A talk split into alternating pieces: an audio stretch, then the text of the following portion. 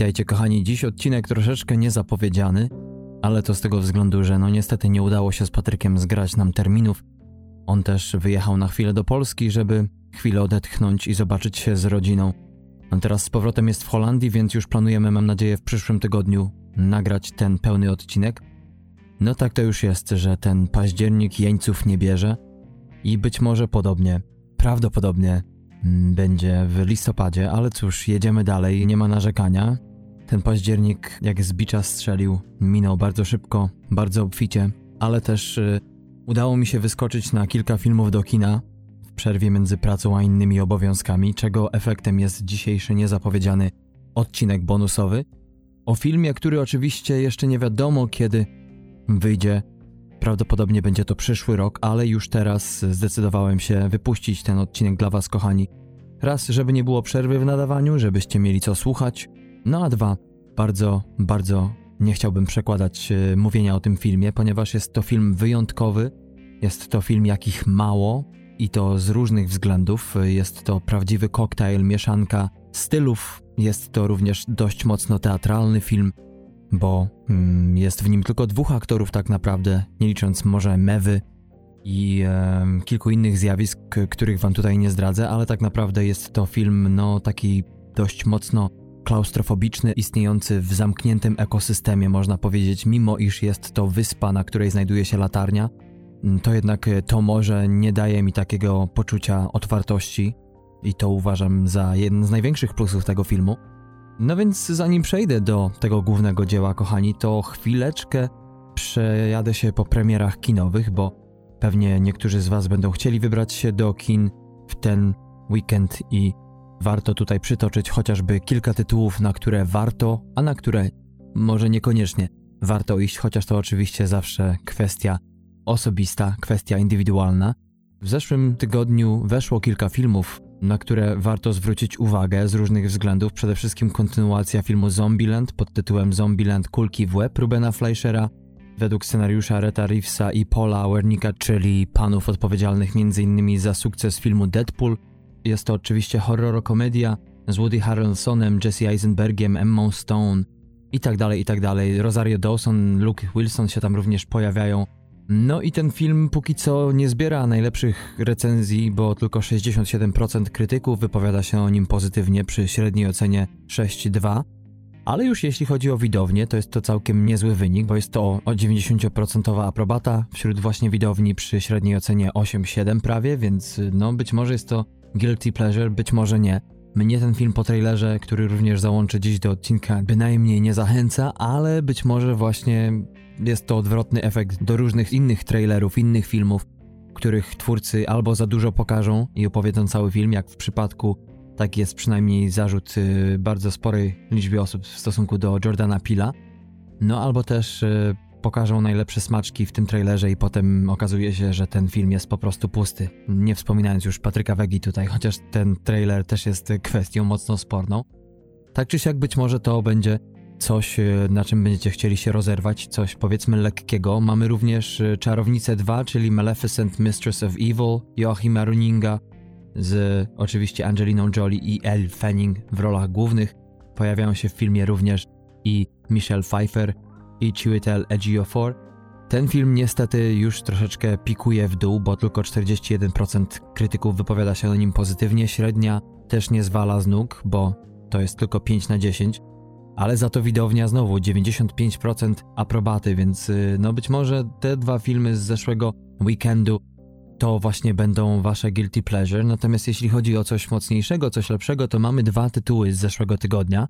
Przede wszystkim mamy film Mandy, jest to horror Panosa Kosmatosa, który premierę swoją miał już całkiem sporo czasu temu, bo był to styczeń 2018 rok i festiwal filmowy w Sundance, potem pojawił się jeszcze w, na Międzynarodowym Festiwalu w Cannes, no i w końcu trafia do kin w Polsce. W Stanach pojawił się we wrześniu 2018 roku, który to opowiada o pojawieniu się demonicznego kultu, który zmienia beztroskie życie tytułowego bohatera i Reda w surrealistyczny koszmar, którego jedynym celem jest brutalna zemsta. Najważniejszym oczywiście elementem tego filmu jest jego główny bohater, a raczej aktor w niego się wcielający, czyli Nicolas Cage i ten film, mimo iż y, początkowo nie miał najlepszych recenzji, to jednak na wielu portalach filmowych uznawany był za jeden z najlepszych filmów 2018 roku. Na Rotten Tomatoes przy 209 recenzjach ma aż 91% pozytywnej oceny krytyków, przy średniej ocenie 7,6. Widzowie, no tutaj się troszeczkę już mniej radośnie o nim wypowiadają, bo to jest ocena w granicach 7,0, 66% aprobaty, ale no jest to tytuł, obok którego nie można przejść obojętnie. Recenzent filmu webu Michał Walkiewicz dał temu filmowi 6 na 10, czyli ocenił go jako niezły. Natomiast e, jednym z zarzutów tego filmu jest to, że reżyser nie potrafił znaleźć odpowiedniego tonu dla swojej opowieści, że jakby beka, którą kręci sobie z wielu tematów, jest przeciwwagą do bardziej poważnych, bardziej ambicjonalnych rzeczy, a z kolei, jak to Michał Walkiewicz pisze, poważne wątki w tym filmie odbierają Friday z bezkompromisowej rzeźni. Nie wiadomo co o tym sądzić, ale na pewno, na pewno warto się na to wybrać. Ja ten film na pewno przy najbliższej okazji obejrzę, bo coś tu jest pewnie na rzeczy, coś się kręci, tylko nie wiadomo dokładnie co. No i znajdzie się również yy, propozycja polska, która weszła do polskich kin w zeszły piątek, czyli 18 października. Jest to Ikar, legenda Mietka Kosza, film w reżyserii i według scenariusza Macieja Pieprzycy w roli głównej z Dawidem Ogrodnikiem, Oprócz niego w filmie również występuje m.in. Jowita Budnik czy Piotr Adamczyk. No i ten film otrzymał bardzo sporo nagród na zakończonym nie tak dawno festiwalu filmowym w Gdyni, bo za pierwszoplanową rolę właśnie Dawid Ogrodnik zgarnął Złotego Lwa. Ta nagroda powędrowała również e, dla najlepszej charakteryzacji, najlepszych kostiumów. Witold Płóciennik zdobył ją za najlepsze zdjęcia, a za najlepszą muzykę nagrodę tę otrzymał, można powiedzieć, nasz towar eksportowy, czyli Leszek Możdżer. Oprócz tego był to najdłużej oklaskiwany film tego festiwalu i oczywiście film, który był nominowany w konkursie głównym. Film ten opowiada o niewidomym pianiście, który swój talent do fortepianu odkrywa jako młody chłopiec w ośrodku dla niewidomych, no i okazuje się, że ta muzyka mm, może stać się dla niego sposobem, by na nowo widzieć i opowiadać świat i o świecie. Recenzent filmu był również Michał Walkiewicz dał temu filmowi 8 na 10, określając go jako bardzo dobry bardzo chwali Dawida Ogrodnika za jego rolę, o której najlepiej świadczą drobne detale, które ten potrafi tutaj ogrywać. Jest to jakby ta rola takim amalgamatem innych jego ról, choćby z filmu Ostatnia Rodzina. No i ogólnie mówi się, że historia tego człowieka to materiał gotowy na kilka scenariuszy, więc na pewno Ikar, legenda Mietka Kosza. Jeżeli macie ochotę na dobre polskie kino, potwierdzone nie tylko festiwalowo, ale też przez recenzentów i na media krytyku i na Filmwebie, to to jest ten film, kochani. Natomiast jeśli chodzi o produkcje, które wchodzą do polskich kin już teraz, to cóż, przede wszystkim mamy tutaj film z udziałem jednego z dwóch aktorów, którzy grają w filmie tytułowym naszego odcinka, czyli The Lighthouse. Mowa tutaj o Williamie Defoe, który w zeszłym roku zagrał w filmie Van Gogh u bram wieczności Juliana Schnabla, w którym to oczywiście zagrał słynnego malarza holenderskiego, który przenosi się do niewielkiego miasteczka w Prowansji no i tam pracuje nad własnym stylem, jednak nie spotkał się on i jego styl życia i postrzeganie świata z aprobatą otaczającego go społeczeństwa. Film ten zbiera całkiem niezłe recenzje, jeśli chodzi o Rotten Tomatoes, bo przy 80% pozytywnej krytyce jest to ocena 7,2 na 10. Widownia powściągliwie się wypowiedziała o nim, bo jest to ocena około 6 na 10. No i być może, jeżeli jesteście fanami Willema Dafoe, to warto dla chociażby tej kreacji przejść się i film obejrzeć. Mamy również Rodzinę Adamsów, czyli całkiem w świecie filmów animowanych mocno oczekiwany film, w którym to głosy podkłada cała plejada gwiazd, bo nie tylko Nick Kroll, czyli autor Big Moutha, czy legenda Broadwayu Bette Midler, ale także Alison Janney, Oscar Isaacs, Charlize Theron, Chloe Grace Moretz, czy Finn Wolfhard z Netflixowskiego Stranger Things. Mowa tu oczywiście o amerykańskim dubbingu, no ale ten film jednak już tutaj najlepszych ocen nie zdobywa i to mocno może nie powiem szokujące, ale smutne, bo zazwyczaj amerykańskie filmy animowane, te blockbusterowe można powiedzieć, czy opowiadające o znanych historiach, jak w tym przypadku o rodzinie Adamsów, zazwyczaj osiągają całkiem niezłe oceny. No tym razem jest to tutaj aprobata poniżej połowy recenzentów 41%, średnia ocena 5,2 na 10. Widownia Całkiem bez szału również, bo jest to ocena 7,2 przy 70% aprobacie. No nie jest to coś, co pozwoli temu filmowi walczyć o Oscara w tej kategorii, chociaż zakładam, że nominacje być może zdobędzie. Do kin w najbliższy piątek, czyli tutaj mowa oczywiście już o filmach, e, które wchodzą do polskich kin 25 października 2019 roku. Jednym z nich będzie również film Angali, czyli słynnego reżysera takich obrazów chociażby jak Tajemnica Brokeback Mountain, Przyczajony Tygrys, Ukryty Smok, Życie Pi i tak dalej, i tak. Tym razem wyreżyserował on film pod tytułem Bliźniak z angielskiego Gemini Man o elitarnym zabójcy, który zostaje zaatakowany przez młodego mężczyznę, który potrafi przewidzieć każdy jego ruch. Jak możecie się domyśleć, głównego bohatera, jeżeli śledzicie na przykład nasze newsy na Facebooku, ale w ogóle interesujecie się, co w trawie piszcie, oczywiście zagra tutaj Will Smith, któremu będzie m.in. partnerowała Mary Winstead czy Clive Owen. No i w tym filmie Will Smith zagra nie tylko siebie dzisiejszego, ale także tego wspomnianego młodego mężczyznę, do którego roli użyto całą masę efektów specjalnych CGI, by fizjonomię Smitha mocno odmienić, mocno stuningować, że tak powiem. Ale tutaj już w przypadku tego filmu, no nie jest całkiem sympatycznie, bo to tylko ćwiartka, jeśli chodzi o pozytywy według recenzentów, a 25% to są filmy z kategorii należy omijać. Ocena niecałe 5 na 10. Widzowie na odwrót kompletnie, czyli no chyba można zakładać, że jeżeli tak się dzieje, to to rzeczywiście może być guilty pleasure, czy powiedzmy film dla określonego targetu widzów. No tutaj jest ocena prawie 8,2 przy 84% pozytywnych reakcji widowni. A jeśli jednak nie przekonuje Was gatunek czy nazwisko głównego bohatera tego filmu, czy też reżysera, no to macie drugi film polski, który będziecie mogli obejrzeć w ten weekend w kinach. Oprócz oczywiście legendy Mietka Kosza, który wszedł w zeszły weekend, w ten weekend wchodzi Obywatel Jones, czyli oczywiście najlepszy film tego roku według Akademii Festiwalu Polskich Filmów Fabularnych w Gdyni. Za ten film właśnie Złotego Lwa otrzymała Agnieszka Holland, a także Grzegorz Piątkowski za scenografię. Film ten również wziął udział w konkursie głównym o Nagrodę Złotego Niedźwiedzia podczas festiwalu Berlinale. No tam jednak musiał obejść się smakiem.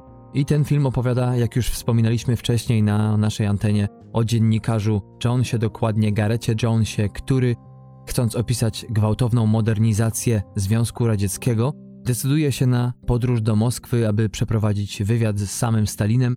No a koniec końców ta podróż zmienia jego życie, a także jego początkowe zamierzenia dość diametralnie, no bo okazuje się, że po drodze jeszcze jest Ukraina i panujący w niej ogromny, ogromny głód, a także ludobójstwo. No i wszystko to pokazane jest w mocno minimalistycznej, niemal monochromatycznej poetyce. Recenzenci filmu obudają temu filmowi 7 na 10, czyli dobry niżej niż legenda Mietka Kosza, ale jest to wydaje się ważny temat, Prawda, o którą walczył dziennikarz, oczywiście my w Polsce znamy dobrze, ale już na świecie ten temat nie jest mocno popularny. Warto o tych rzeczach opowiadać, a w zasadzie w dzisiejszych czasach tylko kino ma hmm, taką szansę, czy telewizja dotrzeć do szerszego grona. Na koniec, kochani, zostawiam sobie moją prywatną rekomendację, jeśli chodzi o filmy, które wchodzą do polskich kin w ten weekend, czy już są grane od zeszłego i jest to film I młodzi pozostaną. They Shall Not Grow Old Petera Jacksona. Jest to dokumentalny film wojenny produkcji nowozelandzkiej i brytyjskiej. Jest to film, który ja widziałem na zamkniętym pokazie w Nowym Jorku. Z tego co wiem, to jest dostępny albo na HBO, albo na Amazonie, chociaż nie wiem czy w Polsce, więc to nie jest sprawdzona informacja. Natomiast jest to film o tyle zjawiskowy, iż opowiada on o I wojnie światowej, a dokładnie odtwarza on archiwalne materiały z archiwum brytyjskiego.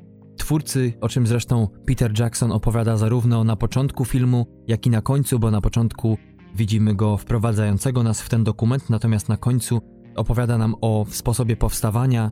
Jest również sporo materiału zdradzającego nam kulisy pracy nad tą produkcją, jak e, twórcy poradzili sobie z tym, żeby wszystkie te różne materiały połączyć ze sobą, bo oczywiście pochodziły one z różnego okresu tej wojny, kręcone były różnymi kamerami, na różnych filmach i w tym filmie to wszystko jest odtworzone w kolorze, w wysokiej jakości i też e, podłożony jest dubbing, co mi przywodziło osobiście na myśl film o Powstaniu Warszawskim, który był wyprodukowany w 2014 roku.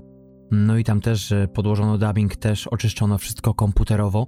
W tym filmie śledzimy losy młodych żołnierzy brytyjskich i szeroko pojętej armii Wielkiej Brytanii. Na pytanie, dlaczego Peter Jackson zdecydował się pokazać pierwszą wojnę światową tylko z tego punktu widzenia, właśnie z punktu widzenia zachodniego, ten odpowiedział dość sprawnie moim zdaniem i dość e, w punkt, że tak naprawdę przeglądając to archiwum, do którego miał najłatwiejszy dostęp, stwierdził, że po tym co zobaczył, stało się dla niego jasne, że tak naprawdę losy żołnierzy, czy to była armia brytyjska, czy niemiecka, czy francuska, to tak naprawdę cały dramat i tragedia tych ludzi nie różniły się w zasadzie od siebie, więc e, ten film jest tak naprawdę przyczynkiem do szerszego spojrzenia na to, czym jest wojna, bo tak naprawdę, no przynajmniej mogę wypowiadać się tutaj za siebie. No, oczywiście sporo czytałem, widziałem na temat I wojny światowej, ale w zasadzie te materiały archiwalne na YouTubie jest ich sporo, ale mimo wszystko one są najczęściej bardzo krótkie, pourywane i nie oddają, mm, nie mają szans, przynajmniej jeśli chodzi o ramy czasowe, żeby oddać całe to okrucieństwo, całą tą powagę tego wszystkiego. No i ten film wpisuje się właśnie w takie troszeczkę odbrązowianie, czy mm, w takie troszeczkę odmitologizowanie wojny, z czym mamy już do czynienia od jakiegoś czasu, bo co chwilę pojawiają się różne filmy, które pokazują jednak, że ta wojna, tak jak na przykład Miasto 44, że to powstanie, to nie był tylko heroiczny czyn zbrojny. Tu nie chodzi oczywiście o politykowanie i stwierdzanie po fakcie, czy powstanie na przykład miało rację bytu, czy nie, ale mimo wszystko film Jana Komasy obdziera nas z takich dywagacji. To jest na maksymalnie drugim planie, natomiast na pierwszym jest rzeczywiście ta codzienność wojenna i ten znój i to, że tak naprawdę śmierć czyha na każdym kroku. Tu w tym filmie to mogę zaspoilować przede wszystkim dla tych, którzy nie lubią drastycznych scen. Ten film nie koncentruje się na pokazywaniu oczywiście latających flaków i y, różnych innych historii, które mogłyby być jak na ten film, który trwa no godzinę 40 minut, więc nie tak krótko. Mogło to by być mocno problematyczne. Tutaj raczej pokazany jest młody człowiek, który przygotowuje się do tej bitwy, który jest w trakcie jej, który nie wie, co będzie za chwilę, za moment, i jest to jeden z najbardziej przejmujących obrazów, jakie widziałem w ostatnich latach. Mocno, mocno kochani polecam i młodzi pozostaną Petera Jacksona, który premierę swoją miał w zeszłym roku w październiku, natomiast teraz wchodzi do polskich kin. Wydaje mi się, że oprócz polskich propozycji, czyli legendy Mietka Kosza i Obywatela Jonesa, no i być może tego Mandiego, to jest to, moim zdaniem, jedna z najgłówniejszych, jeżeli nie najgłówniejsza pozycja, którą należy zobaczyć w kinie, bo jednak e, duży format, a także to, jak płynne się te zdjęcia stały, jak pięknie pokolorowane zostały, to jednak e, w kinie budzi niesamowite wrażenie, dlatego ja lubię tam chodzić, bo już wymiar ekranu plus dźwięk Dolby Surround to sprawia, że niemal po każdym dobrym filmie, a ten na pewno do nich należy, musi upłynąć trochę czasu, zanim dojdę do siebie, zanim to wszystko okrzepnie we mnie i będę w stanie coś z siebie wydusić. No i nic, kochani, to tyle jeśli chodzi o przegląd premier na ten zbliżający się weekend i na ten za nami. Natomiast teraz przechodzę do głównej propozycji dzisiejszego bonusa do filmu The Lighthouse, filmu według scenariusza braci Eggersów, Roberta i Maxa i w reżyserii tego pierwszego. Ten film by w ogóle nie powstał, gdyby nie aktorzy tak naprawdę, którzy zagaili Roberta Eggersa zaraz po seansie jego debiutanckiego filmu pod tytułem Czarownica, bajka ludowa z Nowej Anglii, horroru, z którym pokazał się na festiwalu filmowym w Sundance i tam wtedy wygrał w kategorii za reżyserię dramatu. Co ciekawe, łącznie ten film zdobył po wszystkich festiwalach około 40 nagród. No i całkiem niezłe recenzje do tej pory ten film ma, bo jest to średnia ocena 7,7 wśród krytyków przy 90% ich aprobacie. Ciutkę gorzej jest jeśli chodzi o fanów, natomiast ja ten film widziałem, no i rzeczywiście w tym przypadku przychylę się bardziej do recenzentów. Może nie będę aż tak wychwalał tego filmu, ale 7.2, 7.3 dałbym temu filmowi spokojnie. No i właśnie po tym filmie Willem Dafoe i Robert Pattinson zagaili Roberta Eggersa, czy nie chciałby z nimi zrobić jakiś projekt. No i jak to stwierdził w jednym z wywiadów reżyser, miał takie zamysły, żeby to uczynić już wcześniej, natomiast ta prośba aktorów tylko to przyspieszyła. Zajęło mu to troszeczkę, ale postanowił jeden ze swoich e, wcześniejszych pomysłów przełożyć właśnie na ten format, na dwójkę postaci, dwójkę aktorów, którzy by zagrali w filmie od początku do końca. Zależało mu na tym, żeby stworzyć postępującą celuloidową gorączkę w odcieni czerni i bieli, która to potęguje obecność każdego nawet minimalnego szczegółu w kadrze. No i wyszła mu taka, można powiedzieć, psychodrama połączona z szantami, e, żartobliwie mówiąc, e, ale przede wszystkim jest to równia pochyła w odmęty szaleństwa, jaka w tym filmie jest zauważalna, praktycznie jest na pierwszym planie. O czym jest akcja dzisiejszego filmu? Rozgrywa się ona w 1890 roku i jest luźno oparta na prawdziwej historii dwójki latarników z roku 1801. Jest ona osadzona na wyspie u wybrzeży Nowej Anglii, czyli północno-wschodnich wybrzeży Stanów Zjednoczonych w okolicach stanu Maine, gdzie to dwójka mężczyzn, Wake, w tej roli Willem Dafoe i Winslow, czyli Robert Pattinson, przybywają na wyspę, na której przez cztery tygodnie mają się opiekować latarnią, która jest kluczowym punktem nawigacyjnym dla statków, no i mają też utrzymać ją w dobrej kondycji. Wspomniałem o Robercie Eggersie. Jeśli chodzi o jego brata, to dla niego jest to debiut, jeśli chodzi o profesjonalną produkcję, pierwszy wspólny projekt z bratem, natomiast reżyser filmu Robert, rocznik 1983, tak naprawdę zaczynał jako aktor, przeniósł się do Nowego Jorku, tam odkrył swój talent, e, jeśli chodzi o kostiumy, zaczął je tworzyć nie tylko dla teatru, ale też i prywatnie, do różnych kolekcji, no i okazało się, że ma smykałkę do reżyserii. I właśnie to w Nowym Jorku zaczął reżyserować mnóstwo ofowych, e, niezależnych produkcji.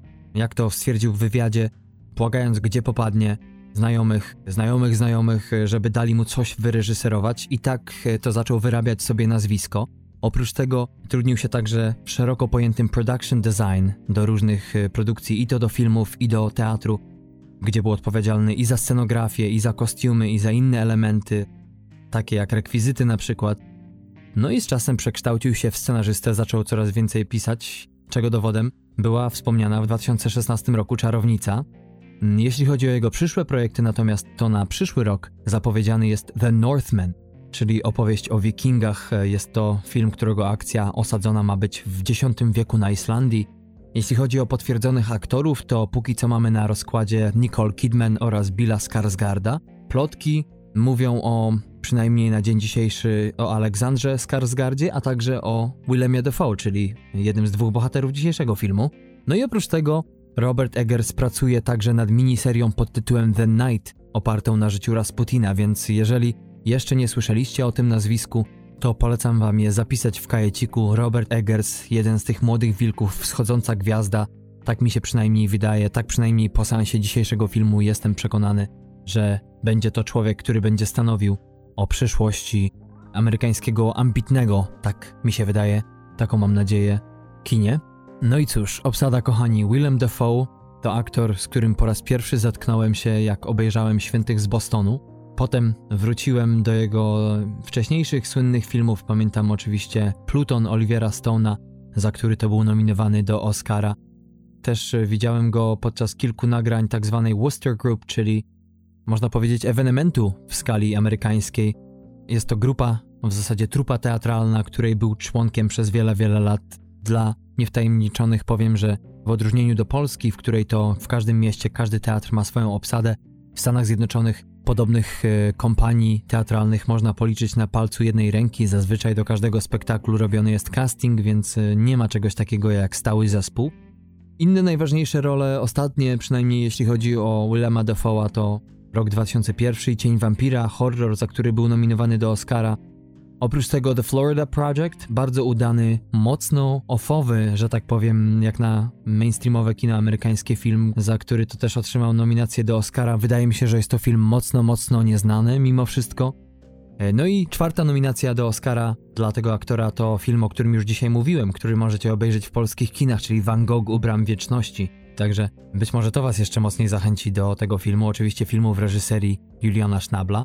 W tym roku zobaczymy Willema Dafoe'a jeszcze w dwóch innych filmach. E, w 2019, chociaż w Polsce będzie to przyszły rok, obejrzymy go w filmie Tommaso Abela Ferrari, słynnego w Nowym Jorku czy w Stanach Zjednoczonych ofowego twórcy filmowego, który najczęściej właśnie opowiada o tematach związanych z tym miastem. No i niedługo wejdzie jeszcze film, w zasadzie o ile pamiętam to teraz, w grudniu, Osierocony Brooklyn w reżyserii Edwarda Nortona i z nim w roli głównej. A w 2020 roku Dafoe'a obejrzymy w filmie The French Dispatch Wesa Andersona. Będzie to, można powiedzieć, taka oda do dziennikarzy, opowiadająca o amerykańskiej gazecie w fikcyjnym dwudziestowiecznym francuskim mieście.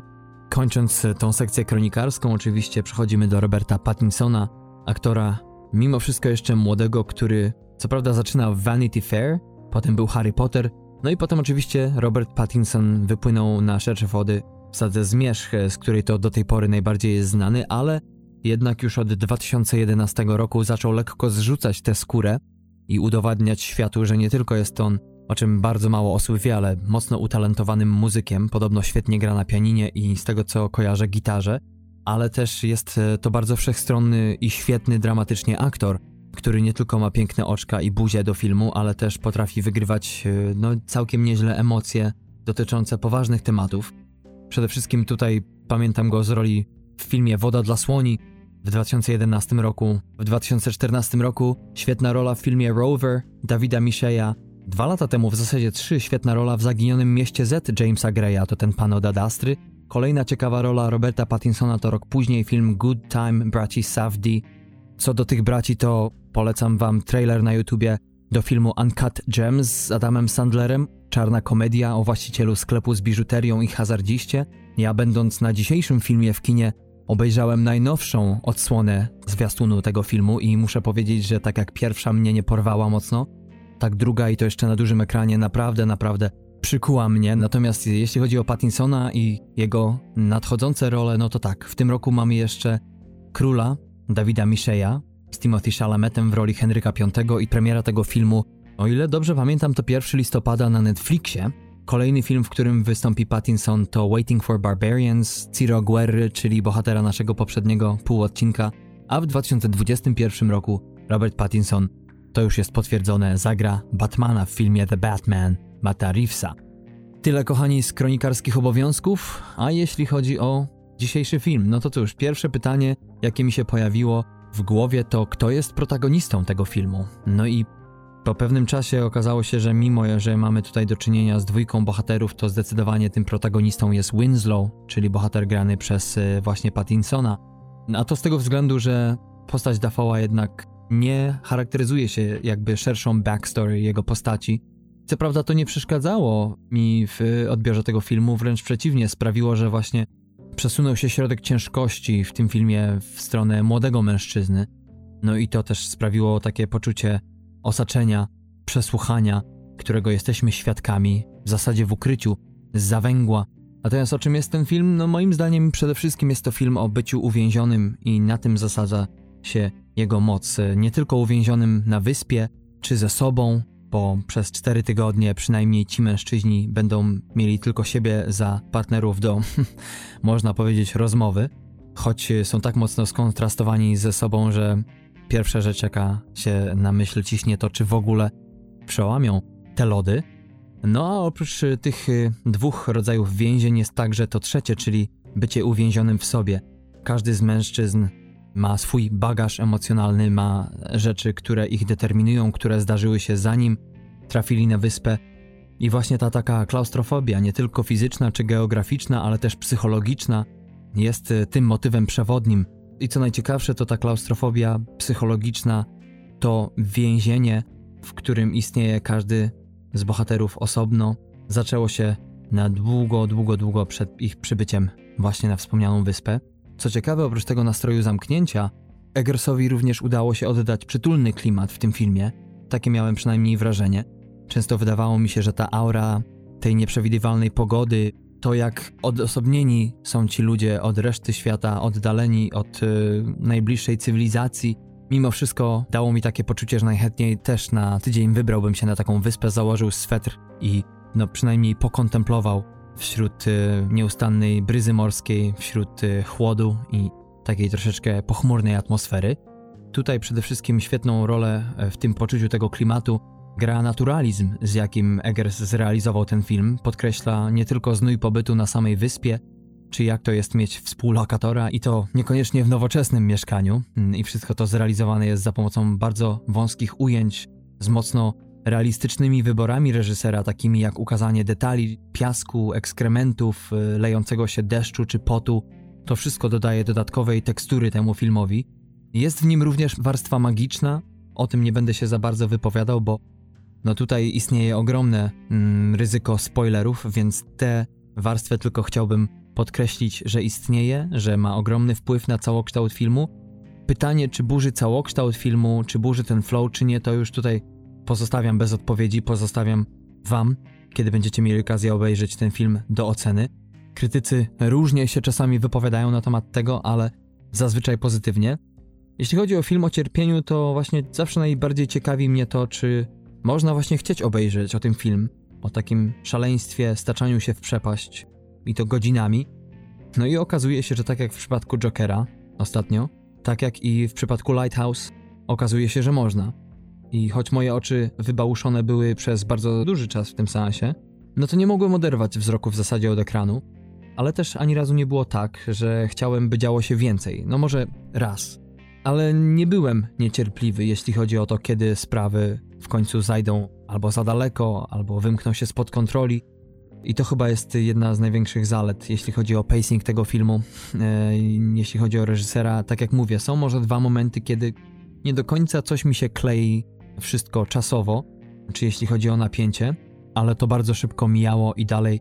W zasadzie miałem do czynienia tylko i wyłącznie z permanentnym przyglądaniem się ludzkim sprawom i to najmniejsze, najdrobniejsze rzeczy z ich życia urastały do rangi wielkiego wydarzenia, bo przez nie mogliśmy przede wszystkim oglądać skalę emocji wewnętrznych, które bardzo często, no, ze względu na to, kim te postacie są, jak zostały wychowane, skąd pochodzą, są to rzeczy, które tak naprawdę dzieją się pod powierzchnią. Na niej za wiele nie widać, możemy się tylko domyślać, ale wydaje mi się, że to też nie jest trudne, że jednak ci aktorzy świetnie wygrywają te niuanse, te detale, czy to w spojrzeniu, czy to w reakcji na słowa czy czyn drugiej osoby, że nic tak naprawdę nie przechodzi wokół nich, że wszystko się zazębia, ma na siebie wpływ, wszystko ma jakąś taką permanentną naturę zapętlenia. Co ciekawe, obaj aktorzy praktycznie nie przebywali ze sobą na planie. Robert Pattinson mieszkał w hotelu, natomiast Willem Dafoe niczym Daniel Day-Lewis w małej chacie niedaleko oceanu, co miało mu pomóc, a bardziej obeznać go z warunkami, jakie zazwyczaj panują właśnie w takich rejonach, w warunkach, w których tak naprawdę jego bohater spędził no, większość swojego życia, przynajmniej dorosłego.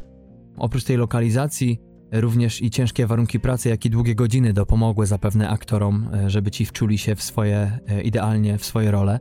Jeśli chodzi o próby do tego filmu, no to mm, Robert Eggers e, przez tydzień maltretował swoich aktorów, przede wszystkim Pattinsona, bo tak jak już powiedziałem, Dafoe ze względu na swoją teatralną przeszłość nie miał problemu z właśnie teatralną naturą tych prób. Natomiast Robert Pattinson był już im bardzo niechętny, ponieważ jest on typowym filmowym naturszczykiem, który bardziej lubi spontan, który twierdzi, że próby okradają. Moment nagrywania danej sceny z autentyczności, też nie lubi zdradzać swojemu bohaterowi, czy wiedzieć, co aktor, z którym gra, w danym momencie, w danej chwili zrobi. To właśnie okrada go z impulsów, jakie mogłyby się zadziać na zasadzie automatyki podczas e, odgrywania tej sceny po raz pierwszy bez uprzednich prób, e, no ale koniec końców e, bardzo sobie aktorzy chwalą w wywiadach zarówno współpracę z reżyserem, jak i ze sobą i też wyrazili chęć ku temu, żeby jeszcze kiedyś znowu połączyć swoje siły i zrobić jakiś projekt, być może nawet z Egersem. Mm, jeśli chodzi o postacie przez nich grane, no to przede wszystkim, tak jak wspomniałem, na pierwszy rzut oka rzuca nam się kontrast między nimi. Defoe świetnie odnajduje się w ciele swojego bohatera, być może kiedyś jakiegoś bossmana lub kogoś, kto zawsze chciał nim być. I chociaż dowodzić mu przyszło w życiu tylko i wyłącznie latarnią, to w głowie być może właśnie dowodził okrętem. Tak bym chyba najlepiej określił postać Thomasa Wicka. Natomiast Pattinson w roli Winslowa świetnie gubi w tym filmie swoją hollywoodzkość, te właśnie oczęta rodem z sagi Zmierzch i zamienia się w mężczyznę, którym jest zarówno sporo młodości, jak i też wczesnego zastarzenia się. To jest właśnie jednym z takich e, przynajmniej wizualnych tragizmów tego człowieka, mm, ale to wszystko jakby przekłada się wewnątrz, na zewnątrz i odwrotnie.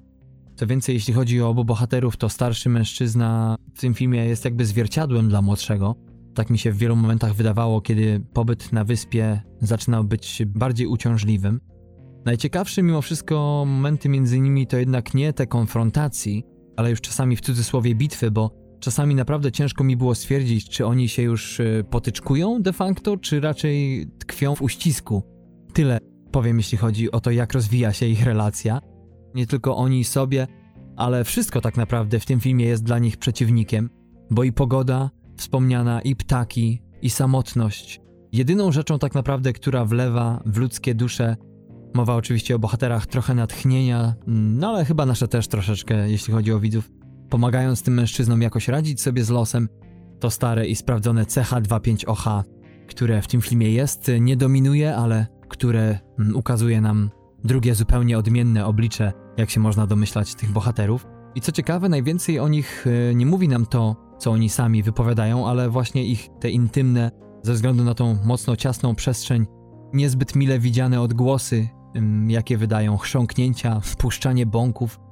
No i z biegiem czasu w ogóle ten antagonizm między nimi się pogłębia, to znów y, wszystko ich jakby zbliża do siebie i w pewnym momencie nawet nie wiedziałem, który z nich miał jakiś problem, któremu bardziej zaczęło odbijać i tak naprawdę co w tym filmie jest prawdą i tutaj miałem istne déjà vu, bo pamiętałem oczywiście film Joker, w którym też, jak to dobrze pamiętacie, nie wiadomo tak naprawdę, co się dzieje w kilku momentach i jest to celowy zabieg twórców. Tutaj mniemam, ze względu na scenariusz, podobnie jest, jeśli chodzi o Roberta Eggersa. Historia ta jest na tyle prosta, że reżyser nie decyduje się jej zgłębiać, nie potrzebuje tutaj odkrywać przed nami całego oceanu różnych ciekawych rzeczy, które nabudowałyby, czy może też niepotrzebnie skomplikowałyby fabułę tego filmu. Mam wrażenie tutaj, że trochę ślizgamy się po powierzchni tej historii, ale mimo wszystko to już nam starczy, ponieważ zachowanie mężczyzn, jak i relacja między nimi, dzięki właśnie prostocie tej historii, daje pole do popisu nie tylko dla aktorów, reżysera, ale również dla fanów interpretacji, bo po kilku godzinach spędzonych na czytaniu przeróżnych artykułów na temat tego filmu, no, ilość tematów, z jakimi tutaj się zmierza krytyka, jak i również fani na przeróżnych forach jest e, niebywała. No mamy tutaj m.in. dyskusję na temat męskości, jej toksyczności, też e, trochę jest o homoseksualizmie mimo wszystko, więc e, tutaj do wyboru, do koloru w zasadzie można się czepiać wielu, wielu rzeczy, a czy są to interpretacje właściwe? Na pewno rozumiem to, co wielu ludzi na internecie o tym filmie mówi jakie ma odczucia, ale nie wiem, czy to nie jest za bardzo zagłębianie się w szczegóły i nadinterpretacja. Wmawianie reżyserowi, że ukazał coś, czego tak naprawdę nie ukazał. Dla mnie ten film był bardziej takim studium, wskazywał problemy, które w wydaniu męskim mają takie, a nie inne konsekwencje, ale nie dominował tutaj nastrój właśnie o proszę, to toksyczna męskość, raczej tragizm. I takie dosyć osamotnienie właśnie nie tylko na tej wyspie czy ze sobą, ale też w sobie właśnie dominowało, że jednak e, tutaj dwójka mężczyzn ze względu na to, co ich uformowało, a lata przecież 1800 e, nawet końcówka tych lat, e, chociaż tak jak mówię, oryginalna opowieść rozgrywała się na początku XIX wieku, no to lata, kiedy mężczyźni tak naprawdę to nie są to, co dzisiaj, tak? Bardziej metroseksualni, bardziej wypielęgnowani, tylko są bardziej szorstcy. To są mężczyźni, przynajmniej jeśli chodzi o naszych bohaterów, którzy nie pracowali mm, w wystawnych restauracjach, to nie są ludzie majętni, to nie są ludzie z ogładą, wypolerowani, z wyszlifowanymi manierami. To są ludzie, którzy albo pracowali przy zrębie drzew, albo właśnie całe życie blisko morza, blisko właśnie tematów, które można powiedzieć promują samotność, promują bardzo ograniczony wachlarz zachowań, którymi odznaczają się główni bohaterowie. Największym chyba plusem, jeśli chodzi o dzisiejszy film, oprócz historii, jest jego styl, bo tutaj tak naprawdę mamy całą masę odwołań i w tym przypadku lektura porównań do przeróżnych czy to poetów, e, czy filmowców, czy też e, pisarzy jest o wiele bardziej ciekawa i wydaje mi się o wiele bardziej trafna.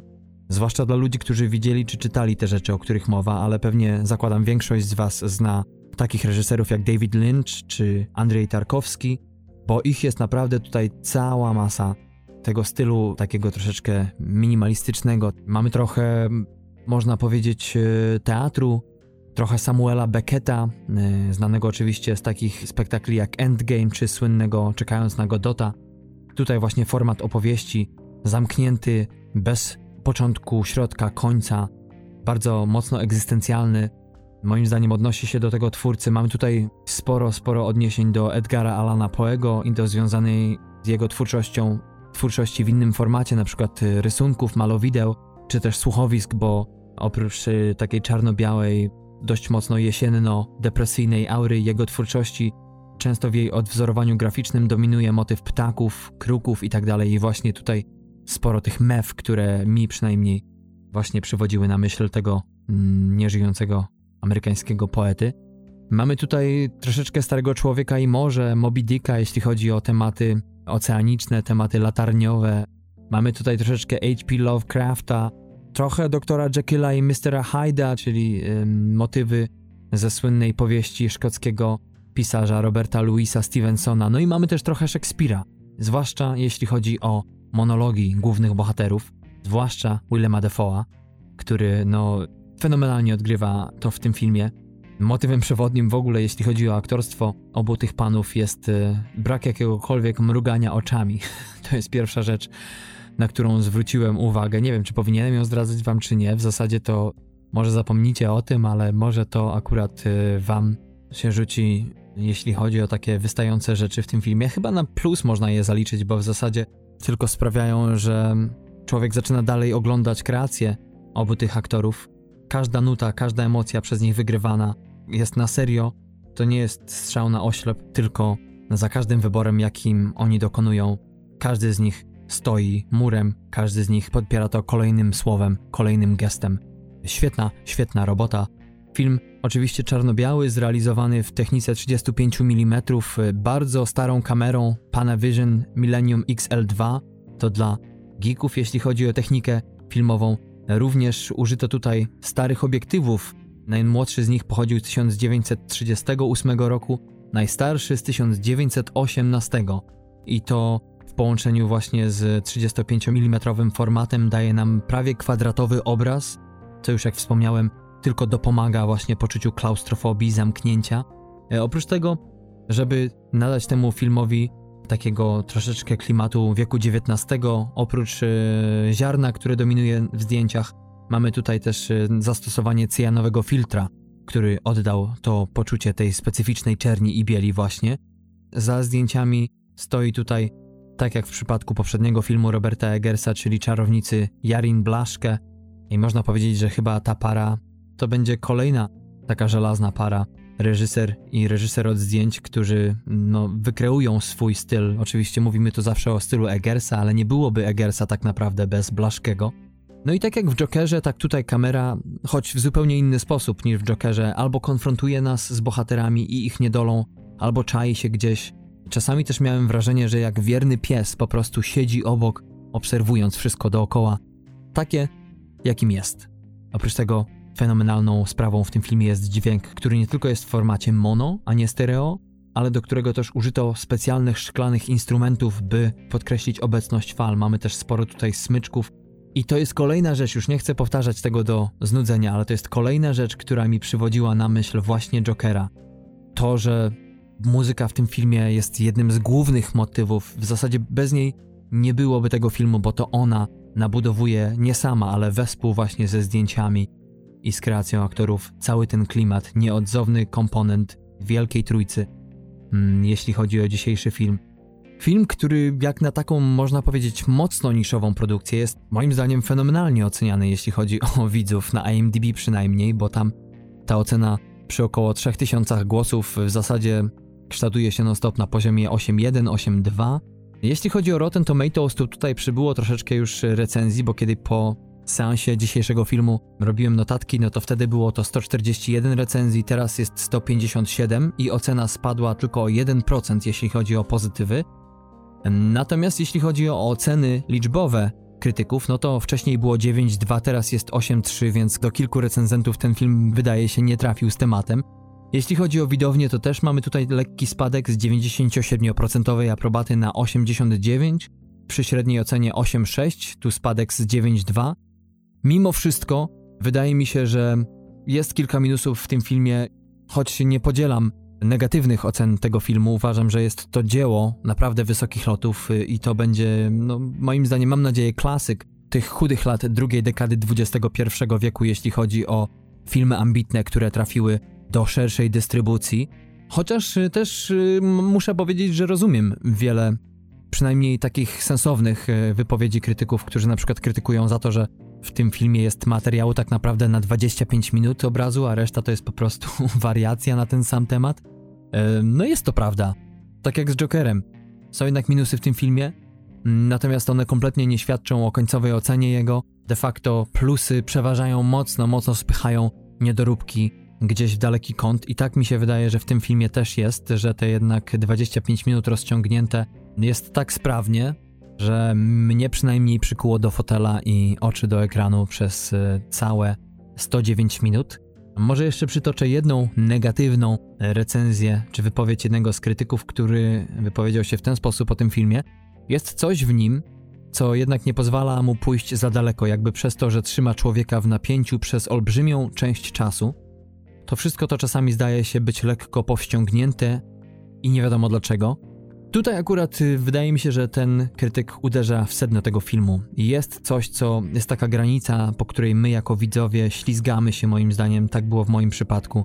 Obserwując to wszystko na ekranie, będąc y, pod y, nieustannym napięciem, i gdzieś jednak jest poczucie jakiejś furtki, że można było dalej tym filmem w cudzysłowie wybuchnąć, rozlać go na inne połacie, stworzyć z tego coś jeszcze innego. No ale teraz to już jest y, gdybanie po fakcie. Być może za jakiś czas, za kilka dekad y, powstanie mm, remake tego filmu i być może komuś przyjdzie pomysł wzbogacenia tej historii o inny wątek, być może dzisiejszy główny będzie tylko zaczątkiem do nowego. Ściskam za to kciuki. Bardzo chętnie obejrzałbym taki film, ale też ten minus jakby sprawił, że no powiedziałem sobie ok, to jest fakt, miałem takie poczucie bliźniacze z tym. No i co z tego? Dostałem i tak produkt, który mnie zajął, który sprawił, że jednak to studium było na tyle głębokie, na tyle dojmujące, że w zasadzie kibicowałem moim bohaterom, co jest jakby chyba podsumowaniem mojej oceny tego filmu. Kibicowałem im przez cały czas. Zdarza się w tym filmie też sporo humoru. Jeśli chodzi o moją ocenę końcową, kochani, to za mieszankę stylu, za poetykę, klimat, zdjęcia i muzykę za teatralną naturę tego dzieła, za całą tą klaustrofobię, za sprawność reżyserii, za świetne kreacje obu bohaterów, obu aktorów. Dam temu filmowi 14 na 15. Ten jeden punkcik odbiorę za, no, można powiedzieć, kilka malutkich takich minusików, które jakby nie przeszkadzają, ale, ale które są gdzieś tam i których moim zdaniem, no przynajmniej ja nie odważę się zanegować. Dlatego też 14 na 15, ocena końcowa, czas trwania 109 minut, kochani. The Lighthouse w reżyserii Roberta Eggersa według jego scenariusza, a także jego brata Maxa. Nie wiadomo kiedy ten film pojawi się w Polsce, ale mam nadzieję, że przynajmniej dowiedzieliście się czegoś ciekawego, że spojrzycie na trailer do tego filmu i jeżeli będziecie mieli gdzieś okazję, gdziekolwiek przebywacie, bo przecież słuchają nas słuchacze z całego świata tak naprawdę, no to mam nadzieję, że będziecie w stanie pójść na ten film, czy być może do tego czasu wyjdzie już na DVD. Naprawdę warto usiąść odciąć się od świata zewnętrznego i zatopić się w tym mocno północno-wschodnio, północnoamerykańskim klimacie i w cudzysłowie oczywiście, jak jeden z tych latarników, poczuć ten klimat, e, być świadkiem tej historii, która można założyć śmiało nie była jedyną taką, która się rozgrywała na całym świecie w podobnych latarniach. Patryk, e, często opowiadając e, w swoich poprzednich islandzkich półodcinkach, często właśnie mówił o różnej takiej surowości panującej w tym kraju, która jest oddana właśnie w filmach z tamtego kraju, ale nie tylko, bo i Szwecja i Norwegia, chociaż Norwegia to mocno niszowy kraj, ale Finlandia można też powiedzieć, no to jednak y, są klimaty mocno zbliżone właśnie do jakiegokolwiek miejsca innego na świecie, chociażby stanu Maine, które jednak doświadcza mocno surowej, mocno nieprzebłagalnej aury, która po prostu nie daje nigdy za wygraną. No i cóż kochani, to tyle, nagadałem się na dzisiaj. Tak jak powiedziałem, w przyszłym tygodniu prawdopodobnie będzie to czwartek. E, nagramy z Patrykiem pełny odcinek. Mam nadzieję, jeżeli nic się nam nie zmieni. Teraz jest to, tak jak mówię, dosyć taki interesujący okres. TMF trwa i ma się dobrze, ale pewne sprawy niestety są siłą wyższą. Staramy się jak możemy. Dziękujemy kochani za to, że nas ściągacie, że was przybywa. Ostatnio Spotify stał się coraz bardziej popularniejszą platformą, jeśli chodzi o nasz podcast no tam może nie dominuje jeszcze nasza słuchalność, ale to już się troszeczkę zbliża, można powiedzieć 50-50. Dziękujemy za to, kochani. Y, zapraszam oczywiście do posta z odcinkiem na www.tmfpodcast.com. Na Facebooku i Instagramie jesteśmy dostępni pod aliasem TMF Podcast, na Twitterze TMF Dolny, podkreślnik podcast. Zapraszamy oczywiście do naszych newsów i do filmów krótkometrażowych na Facebooku. No i do kontaktu z nami, kochani. Jeżeli jest jakiś film, o którym ostatnio opowiadaliśmy i macie jakieś odczucia na temat tego, co o nim powiedzieliśmy, czy na temat samego filmu, to bardzo Was zachęcamy do konwersacji z nami, do dzielenia się tym wszystkim. Przyjemnego końca tygodnia, pozytywnego weekendu, pozytywnych wrażeń, ale nie tylko serialowo-kinowych. Dzięki serdeczne, kochani. Trzymajcie się ciepło. Pozdrawiam.